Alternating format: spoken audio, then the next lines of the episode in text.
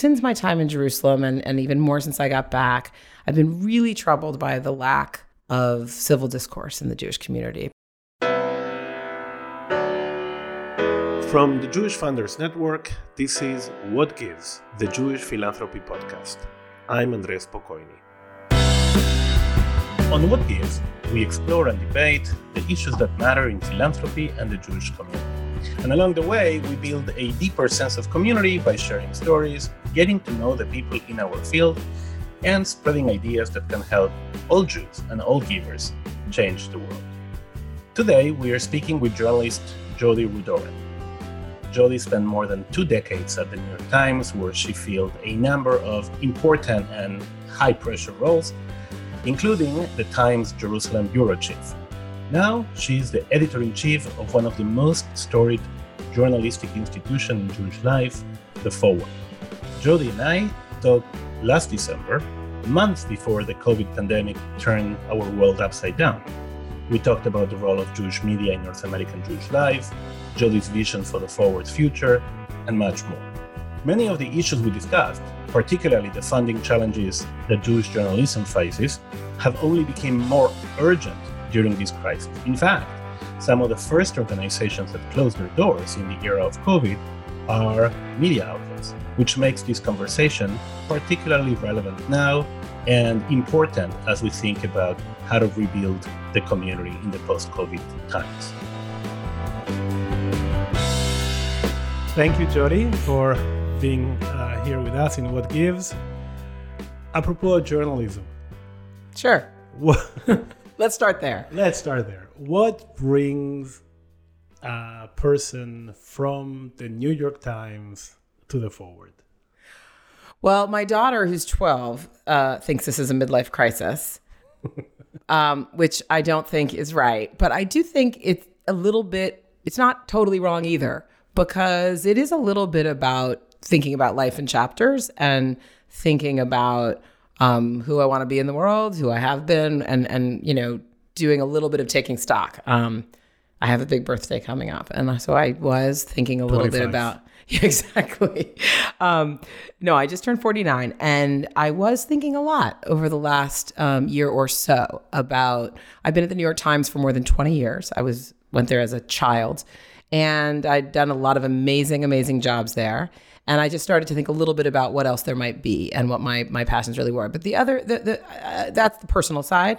The more, I think, relevant and public side is really about the state of journalism and where things are. And I'd been, since I got back, I was the Jerusalem Bureau Chief for the New York Times for about four years. And I got back at the end of two thousand fifteen. And in the last, next couple of years, I got involved in doing a lot of Uh, digital innovation work and audience strategy work, and really uh, connecting the newsroom to the business side and the new business model. And thankfully, the New York Times is in a great position. It has really reinvented its model to be a digital first model and to be a subscriber and consumer first model. And uh, there's there's work to do, but nearly five million people are paying for the journalism at the New York Times. And there's a real outpouring for the quality journalism, which is great. But the rest of the journalism landscape is pretty dicey right now. Mm-hmm. Um, there are news deserts all over the country, local state houses with no reporters at all, newspapers, metro dailies folding all over the place.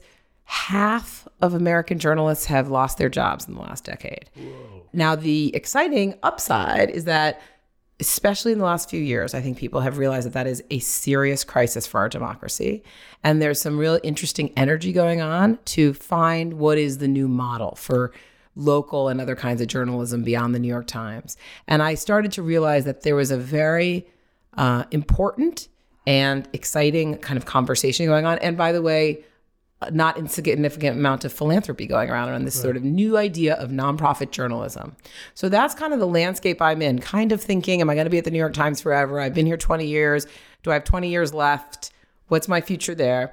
And also thinking there's a lot of other people who both need creativity and leadership and also have some energy going on. Right. Then here comes the Forward, which is an institution that I had and kind of, I remember re- looking at microfiche about it in history class in college. And I'd been to their gala in two thousand seventeen and was really inspired about the connection between the storied history of the kind of Lower East Side immigrant uh, assimilation process and a real digital uh, present.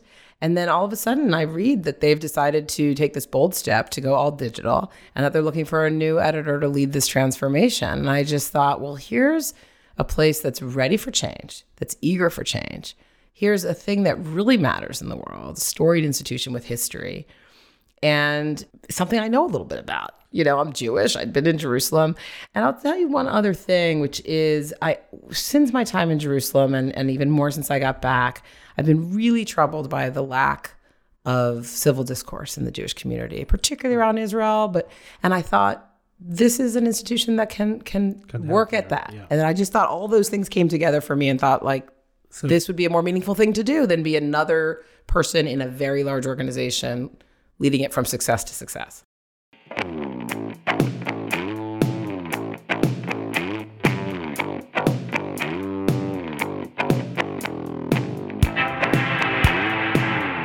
experience in Jerusalem, that must have been interesting. Which years were you there? I got there in May, April, May two thousand twelve, and I stayed through the end of two thousand fifteen.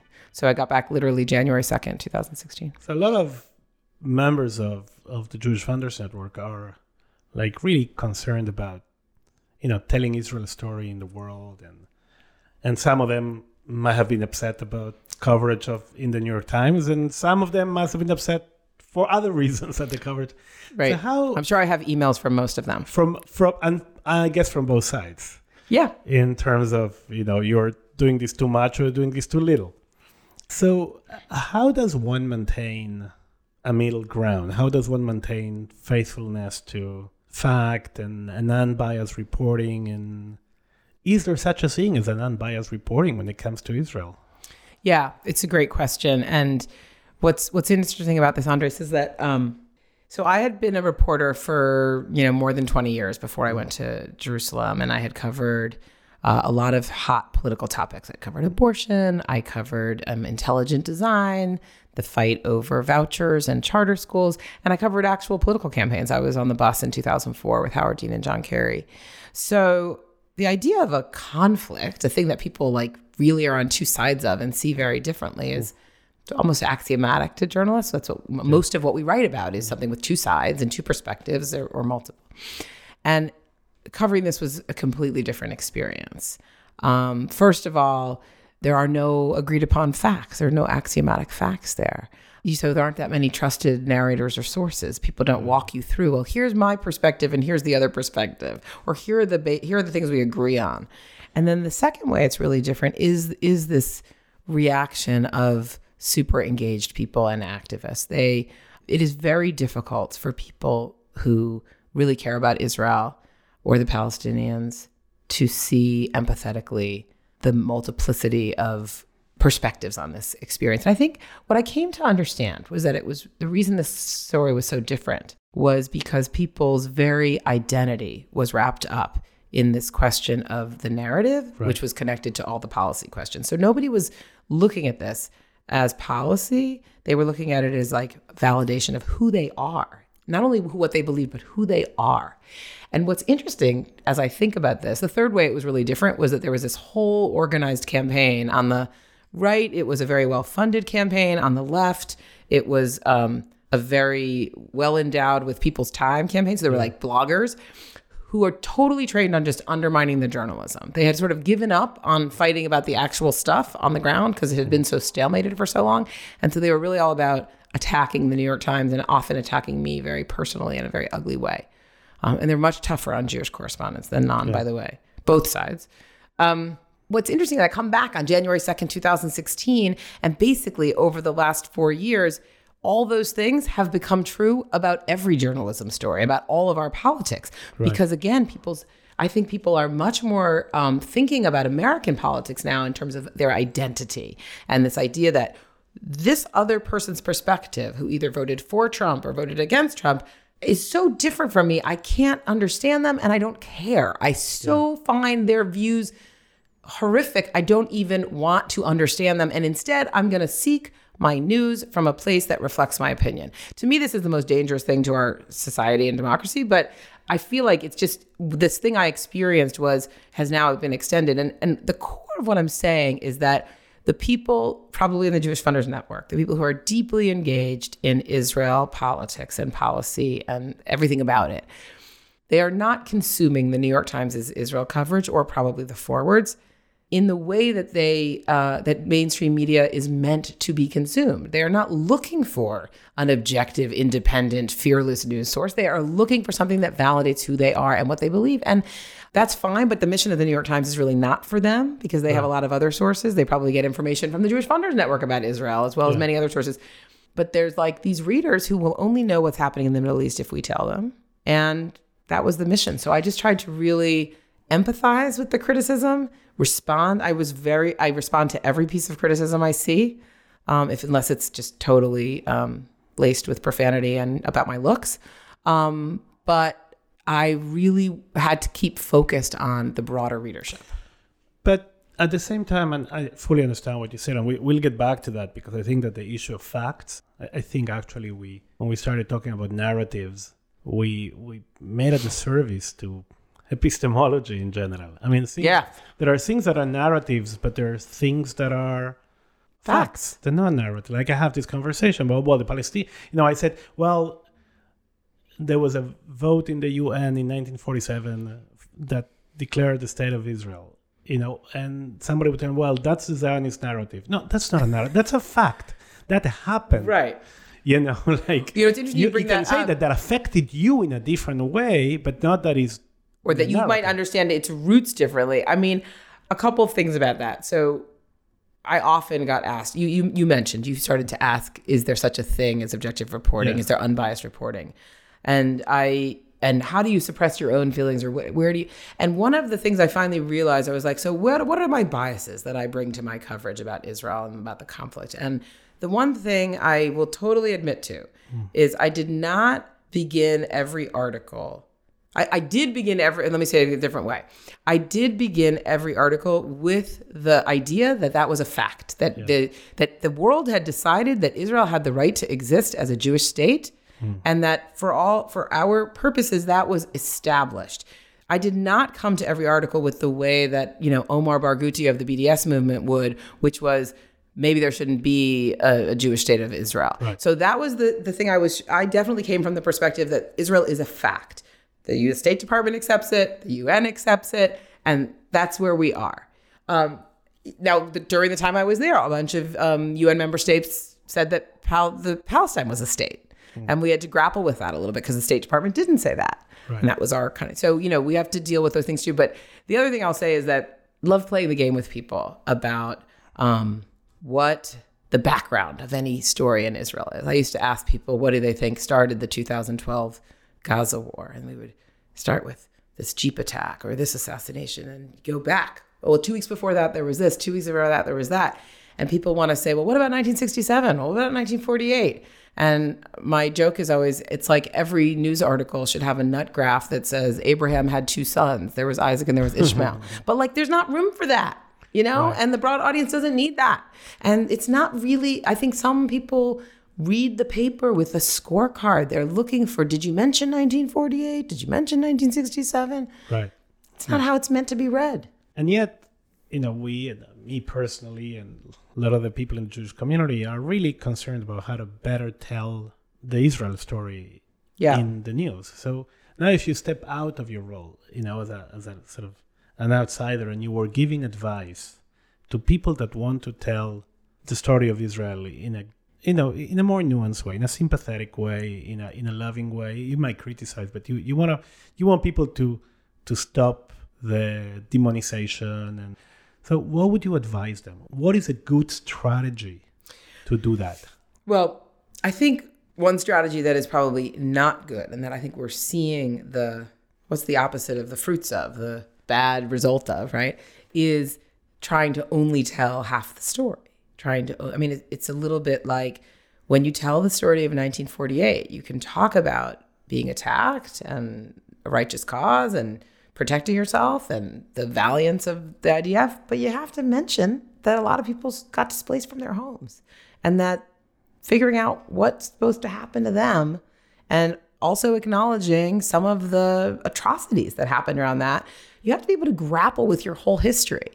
I don't think it's effective to be like, why don't you write more about Israeli startups or the great wine and food, like instead of writing about the conflict? I mean, yes, and, you know, it can be. But I think when I talk about bearing the, the bad fruits of, I mean, I feel like we are now seeing a generation of kids who are hypercritical of Israel and part Jews who are coming up, whether they're through the day school system and joining, if not now or otherwise, who feel like they were betrayed by their education and betrayed by the organized Jewish community because they were told um, a story about Israel that was much less nuanced and less complex than they were told about everything else. You know, they were told, like, the situation around Brexit is complicated, or the situation around the former Yugoslavia is complicated, or whatever it is. You know, situ- the world is really, really complicated, and I, I there is no place where the politics are more nuanced and com- complicated. The founding of the state of Israel was at a very particular moment in society, in, in the world's history. And, you know, the it's a little shaky, the whole premise. We're going to have a Jewish state that's a democracy that will also protect the rights of its minority citizens. And it's going to be, these people were displaced, so they're going to live next door. And I mean, it's complicated. So so you, you're basically saying something that it may sound counterintuitive to, to many of us, that is, in order to create a more positive engagement with Israel, Dafka, right, on purpose, tell the two sides of the story, because that's going to, you know, not at least not backfire when people feel that they're not being told all, all the aspects of a complex situation. I mean, that is my view. I think that, I mean, also, you know, we've been through these cycles and accusations of pink washing or tech right. washing or whatever, of, you know, hiding the ugly stories in favor of these positive stories. But I also think there's something more philosophical. I wonder what you think about this, which is there's a lack of confidence in telling only the happy part of the story. Right. Right. There's a there's a confidence that comes with, look, here's the situation. Israel is a great place. It's got these things going for it. It's, you know, it deserves to exist. It has the right to exist. It's the nation state of the Jewish people. And it faces real challenges. And in the face of those challenges, there have been mistakes. There has been complexity, whatever, whatever. Let's grapple with it. Let's grapple with it from a place of confidence and belief. Look, the vast majority of the American Jews, like the vast ninety something percent, right? They want Israel to exist as a Jewish state. Yeah. They're proud of Israel, like ninety-five percent. They're like worried about the repercussions of its policies. They're worried about the, the details. They're not, they're not like, yeah, maybe we don't need a state. Everybody wants there to be a state. Um, but they're not jingoists, and they're not simpletons, and they're wor- they also care about human rights. They deeply care about human rights, and they don't want a state that, that's systematically oppressing people. But, but, but let me let me present another view to that. Somebody can come, and this is actually a true conversation I, I witness. You know, yes, what you're saying is true, but the truth is that we're at war. We're in danger. So in a moment of danger, isn't it necessary to actually, yeah, to strengthen the core, to sort of create more believers than nuanced observers of reality? We can't be objective any anyway. So let's let's go. You know, there's something to be said for propaganda in times of in times of danger and in times of, and that's that is a position that probably comes from fear, but a fear that in some cases may be justified. So a lot to unpack there. Um, I think one of the underlying issues here is how how are we as Jews going to wield power, be live as a powerful people, and what does it mean to both have power and have fear? Um, so both in America and in Israel, lots of power, right? Um, there's no doubt that Israel has serious threats against it. I don't know if it's literally in an existential war, but but its its ability to tackle the physical threats it faces is fantastic. Um, the actual threat that Israel could be destroyed by its enemies, with the possible exception of, you know, an Iran nuclear bomb, is really small. Um, doesn't mean it's never going to get attacked again, but it has solved the suicide bomb threat. It has solved, essentially, with Iron Dome, the Hamas rocket threat. And if you've ever been briefed by the I D F about what they plan to do when the next Hezbollah attack comes from Lebanon, you know that, like, there, you know, there would be casualties on the Israeli side, but they would, like, decimate the Lebanese. So I don't think that those are actually existential threats to Israel. They're scary. They're serious. They need a serious military, but they have a serious military with a lot of our money, right? Yeah. The other question there is, when you talk about, like, we're at war and is there an existential threat, is I think that, you know, there is an existential threat to the Israel's survival as a Jewish state from the status quo. I mean, I do not think that Israel will survive long term if the occupation continues. It will either face a much more serious set of condemnation and sanctions from the world, or it will end up not being a democracy. And if it's not a democracy, I think the vast majority of American Jews will not want to support it the way they have. So I think that that's one of the wars that Israel is facing. Right. And speaking only about the physical threat that has largely been solved and ignoring the, the demographic threat that has not been addressed is, I think, short-sighted.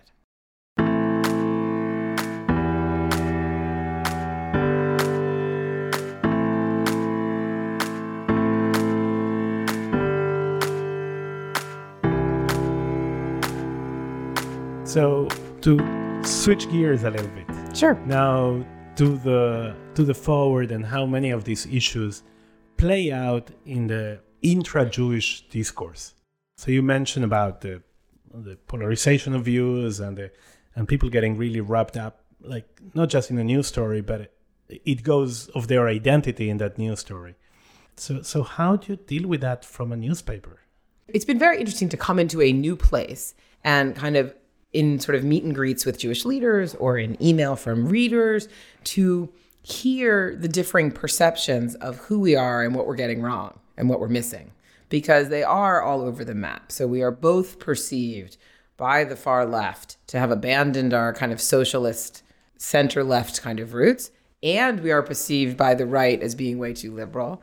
We are perceived as being anti-Orthodox, despite the fact that we have this amazing uh, Orthodox woman who writes about the Orthodox world in a way that is so empathetic and so serious and and, and real journalism. Um, I think we're perceived to be, you know, anti-organized Judaism in a way, despite the fact that, like, the bulk of our coverage is about that. So I don't know what to make of all of that. It doesn't really add up to anything except mm-hmm. for what I said before about it being more in the eye of the beholder. But I feel like what, what requires of me and of us and of our staff is to be really clear about who we are and what we do and who we want to be in the in the digital moment and in the future, which is um, we want to, on the opinion side, really host the broadest possible respectful and provocative conversation among every acceptable, legitimate opinion, which, you know, doesn't include serious hate speech, right. um, but does include anti-Zionism and does include settler, you know, whole Israel kind of people, and does include Palestinians, and does include non-Jews, um, and includes, like, anyone with a serious thing to say. Um, and we want to, you know, we really want people to engage with things that they would not have written themselves. So one of the things we're going to be doing in the new year is convening, not just having all the, we right now do have a very broad perspective and spectrum. We're going to continue to kind of deepen that and showcase it and fi- find ways to play people off of each other. But we're going to also start convening a series of forums where we bring four or five, six people who really know stuff about an issue but really disagree. We're going to bring them into a room, have them ask each other tough questions, probably a little tougher than what we're doing here, and publish excerpts of that conversation. So it's like, not let these things exist in these in silos, because one of the things that's a little not perfect about the digital journalism world is that every piece travels on its own. So the editor's ability to put one thing right next to another is more limited, right. And we can all this stuff can get filter bubbled into uh, through social or other ways. So we want to find a way to, you know, what you would write when you're trying to write your thousand word argument and what you would say when someone really smart challenges something you'd say are different.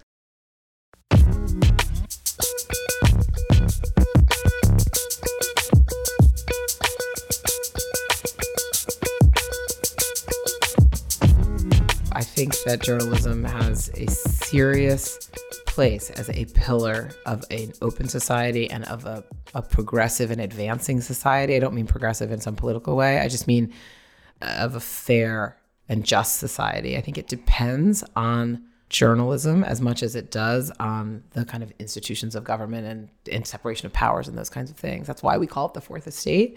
And I want to say, I, we talked a little bit about this, the platform for civil discourse, which is one of the most important principles that we need in the Jewish world and that the Forward can provide. But the other one is serious inquiry, right? In-depth reporting, independent reporting. A lot of people have asked me about what is our ideology? Are we progressive? Are we this? Are we that? And I've answered by saying ours is an ideology of inquiry, of respect for the idea that finding out what's really going on and that showcasing people's experiences, um, that holding power to account, that all those things are valuable in and of themselves. I did see at the New York Times an outpouring of support for that, particularly in the Trump era, in the era of fake news, in the era of Um, disinformation online, um, in the era of hacking. There was a sense of now more than ever, we need real reporting and we want to support real reporting. We want to support, you know, there's the New York Times' ad campaign is the truth, yeah. you know, matters. And and I, I do believe there is both kind of grassroots and philanthropic support for that idea. And that is the idea. Th- those are the investors we need, are people who are not only trying to advance their political view, but also believe that that rigorous exploration and that rigorous debate um, is good for society. Now, it, also those two things can come together, right? Like if you, like, this goes back to that confidence issue.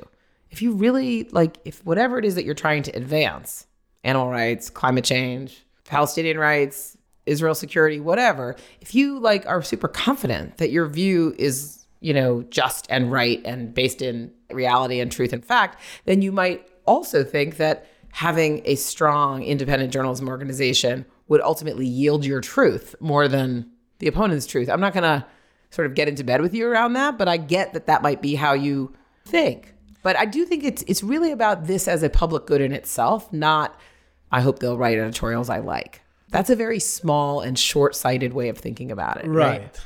right. But it takes a an act of greatness, especially by funders, to say, I'm going to fund a news outlet as a forum of ideas with which I may find myself disagreeing.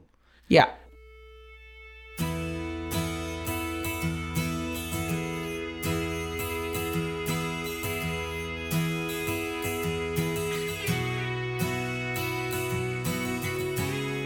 Judaism and journalism have a lot in common in terms of the sort of core values, right? Which is asking questions, telling stories, arguing, yeah. debate. Search for the truth. I mean, the search for the truth. I hadn't even put it that way before, but I mean, what is the Talmud if not like crowdsourcing, you know? I mean, right? But so, crowdsourcing among the qualified, that, that's a big distinction. Like not everybody goes into the Talmud. In other words. That's true. Imagine the editing process. Correct. Like it's not Talmud is not Wikipedia. Me- meaning, in order to, and I think that's a, that's an important distinction. One of the tragedies of social media is that messages don't have a hierarchy. Hierarchy. You said that in English. Hier- hierarchy. Hierarchy. Like you, it's you know, when you say hierarchy. Is the is the is the same is the same values. You know, a Nobel Prize uh, in medicine that an anti-vaxxer, right? Yes, exactly. So.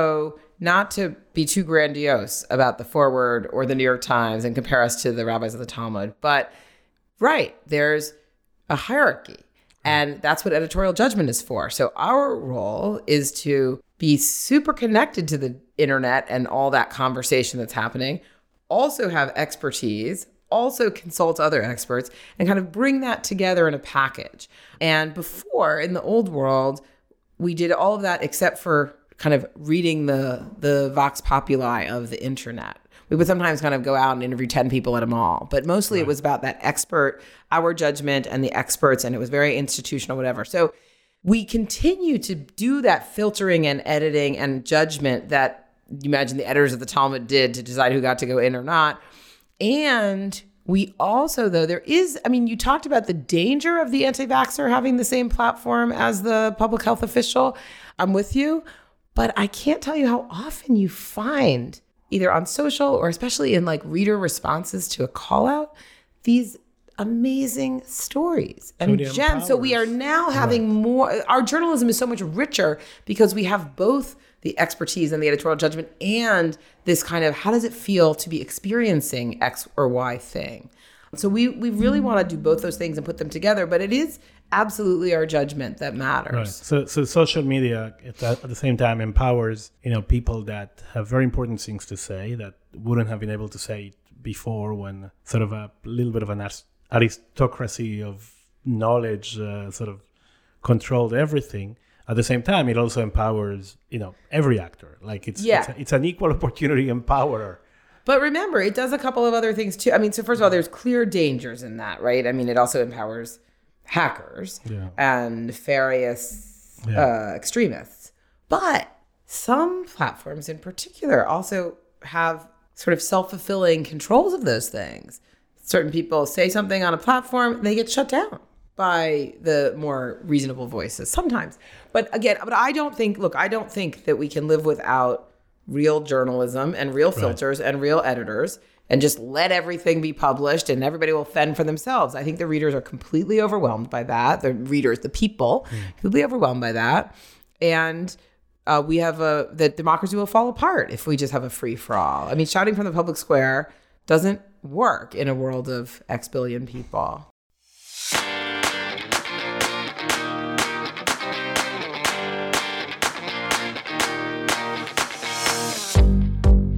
I'm still getting used to the difference between being very much on the outside at the New York Times. We are sort of not part of any community right.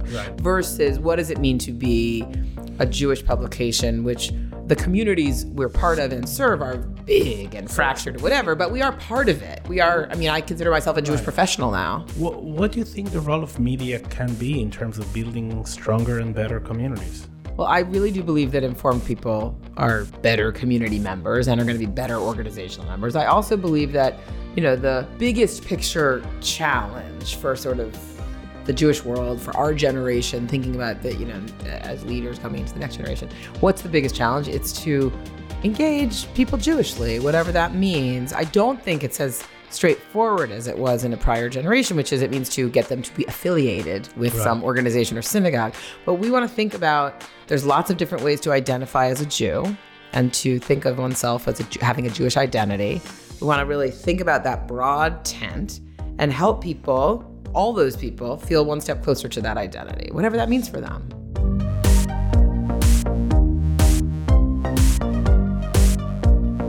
Dean Beckhay, my old boss at the New York Times, said this wonderful thing, which I've been quoting all over town, which is that the key to innovation in the journalism space, but it might be in every space, is to be able to distinguish between traditions and habits.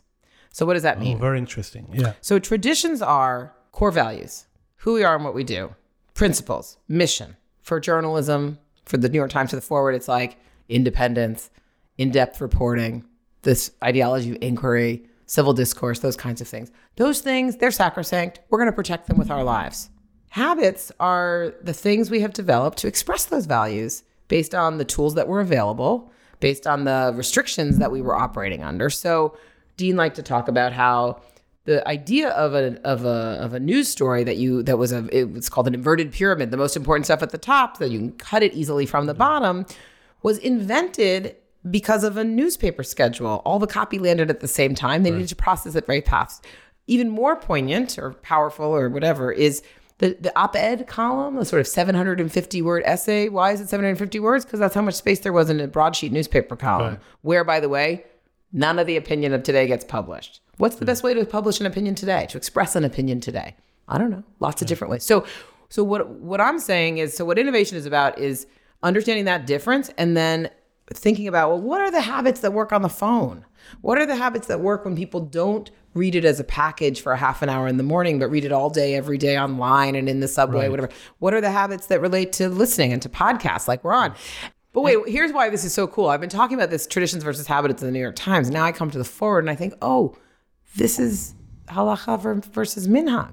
That's what we're talking about here. Yeah, now, yeah. it is also true that some people think they have the same weight. Although minhag, yeah, it depends what minhag, but but it, but it's minhag, and then there's and there's habits. There's habit that, you know, even in the days of Talmud, people would say that's a that's you know minhag shtut, like that's a that's not a valid, like that's mm-hmm. just a habit. But but but it gets me. What you're saying gets me to something else. When you talk about sort of the length of an op-ed piece of seven hundred fifty words, and I have a similar problem at J F N that whenever I try to deal with an issue at length. So first of all, if I write something, God forbid, I do more than a thousand words, I get, you know, hang.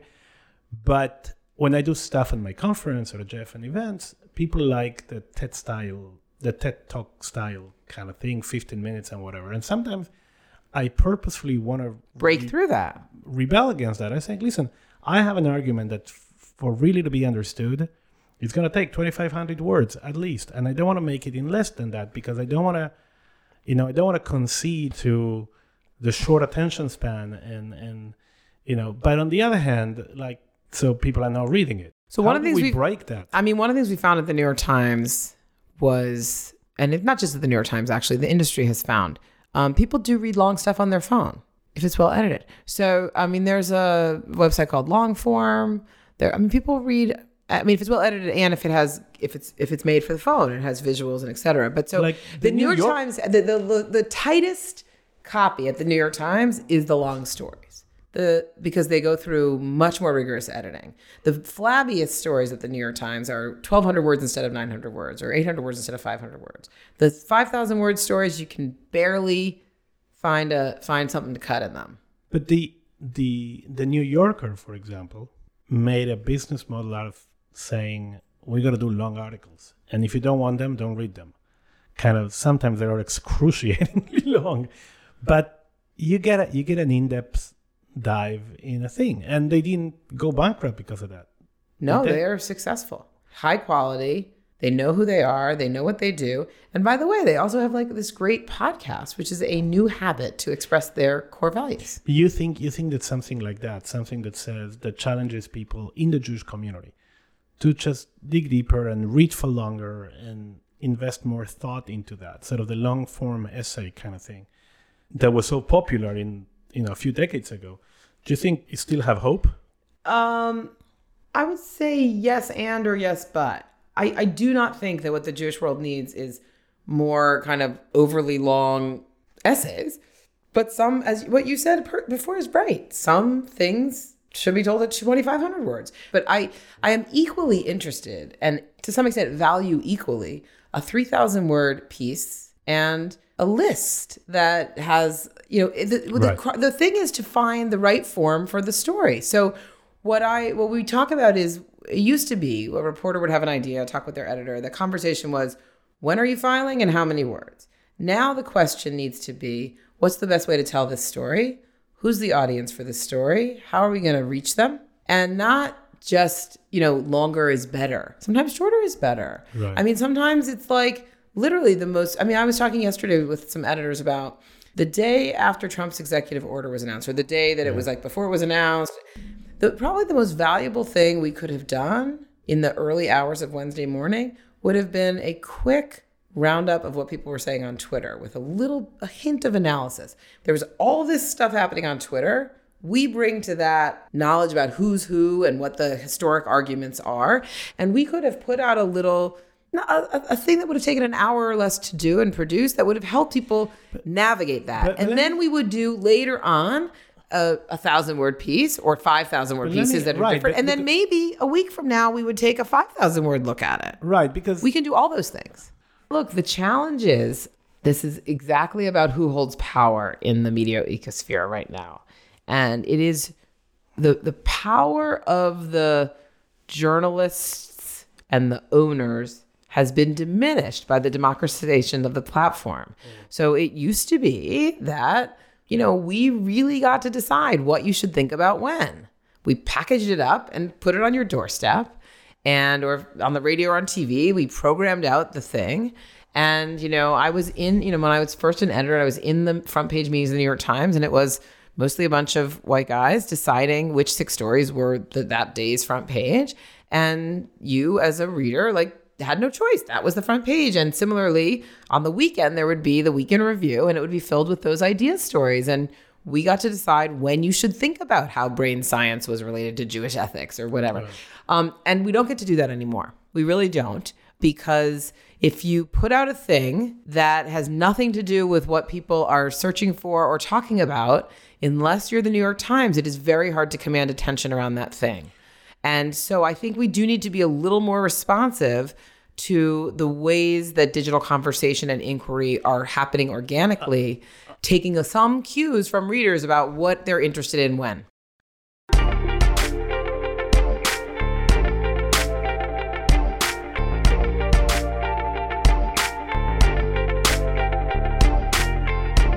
I guess that is a is a broader question for the Jewish community, right? Can we still attract the best and the brightest to work in, in the Jewish community? You know, and I think that in that sense, The Forward attracts the best and the brightest in the journalism world, and then they go off to do something else. For young, talented Jews, is this a place where they want to work, the Jewish community? Right. So I think that um, that's a really that's a really important way of putting that question. So I, early in my very short tenure so far, I lost a writer, Jenny Singer, who had a ridiculously great style and instinct. Yeah.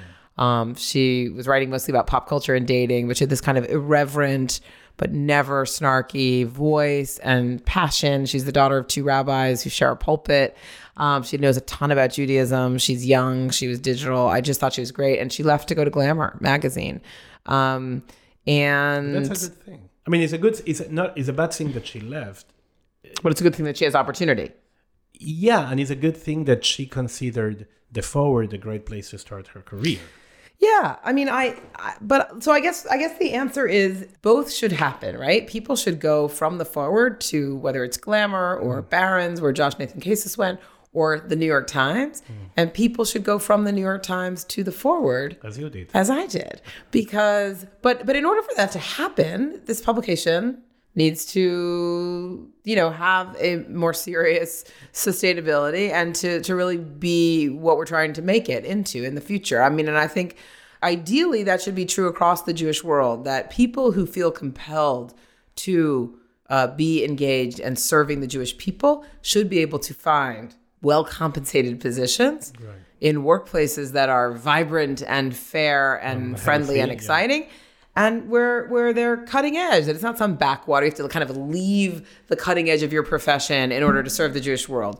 We should make yeah. it so that the choice to be in the Jewish world or outside the Jewish world is not a choice of kind of becoming a second-class citizen in some right. way. And I think that there, my my, I mean, I'm new at this, but my sense is that there are lots of places really doing that. I was at this really um, cool place last week when we were in Chicago. I don't know if you've been there, but it's called Sketchpad. It's um, it's a co-working space for Jewish organizations. Oh, yeah. And I've seen one in Detroit that is amazing. Yeah. And I think their slogan is something like a space for Jewish innovation. And it's got that very, um, you know, loft-like vibe where, you know, young people want to work. But it's got like a sign on the on one of the little um, team rooms that says Tachlis. Uh, you know, it's like the room where you go to do whatever. Brass tacks, and I was like, it's so cool to have it say yeah. Tachlis, you know, and and um, so that was really great to see that. And I think I've been hearing uh, there's a lot of cutting edge stuff in the Jewish world, but then there's a lot of kind of crusty old, yeah. And uh, anyway, I I guess what what we would hope for is the ability to cross back and forth. Jewish organizations should be able to recruit top people from the secular world who happen to be Jewish, and working in the Jewish world should not disqualify you right. for top jobs Rather, in the secular world. The opposite should be, you know, saying I worked at The Forward should qualify you to go to The New York Times. Inshallah. Inshallah.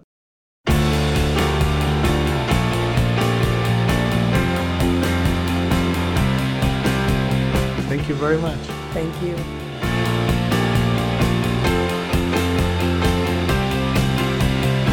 Thanks so much to Jody Rudoren for taking the time to speak with me. You can read the excellent journalism that she oversees at forward dot com. We want to hear your feedback about this podcast, guest ideas, breaking philanthropic news, whatever you want to share with us. Write to us at communications at j funders dot org. Keep up with the work of the Jewish Funders Network at j funders dot org and find us on Facebook and Twitter at jfunders. You can also follow me at your own risk on Twitter at Spokoiny. I leave you with this thought from the book of Proverbs, chapter eleven, verse two. When arrogance comes, disgrace follows, but with the humble is wisdom. So stay humble. Keep giving, and join us next time on What Gives.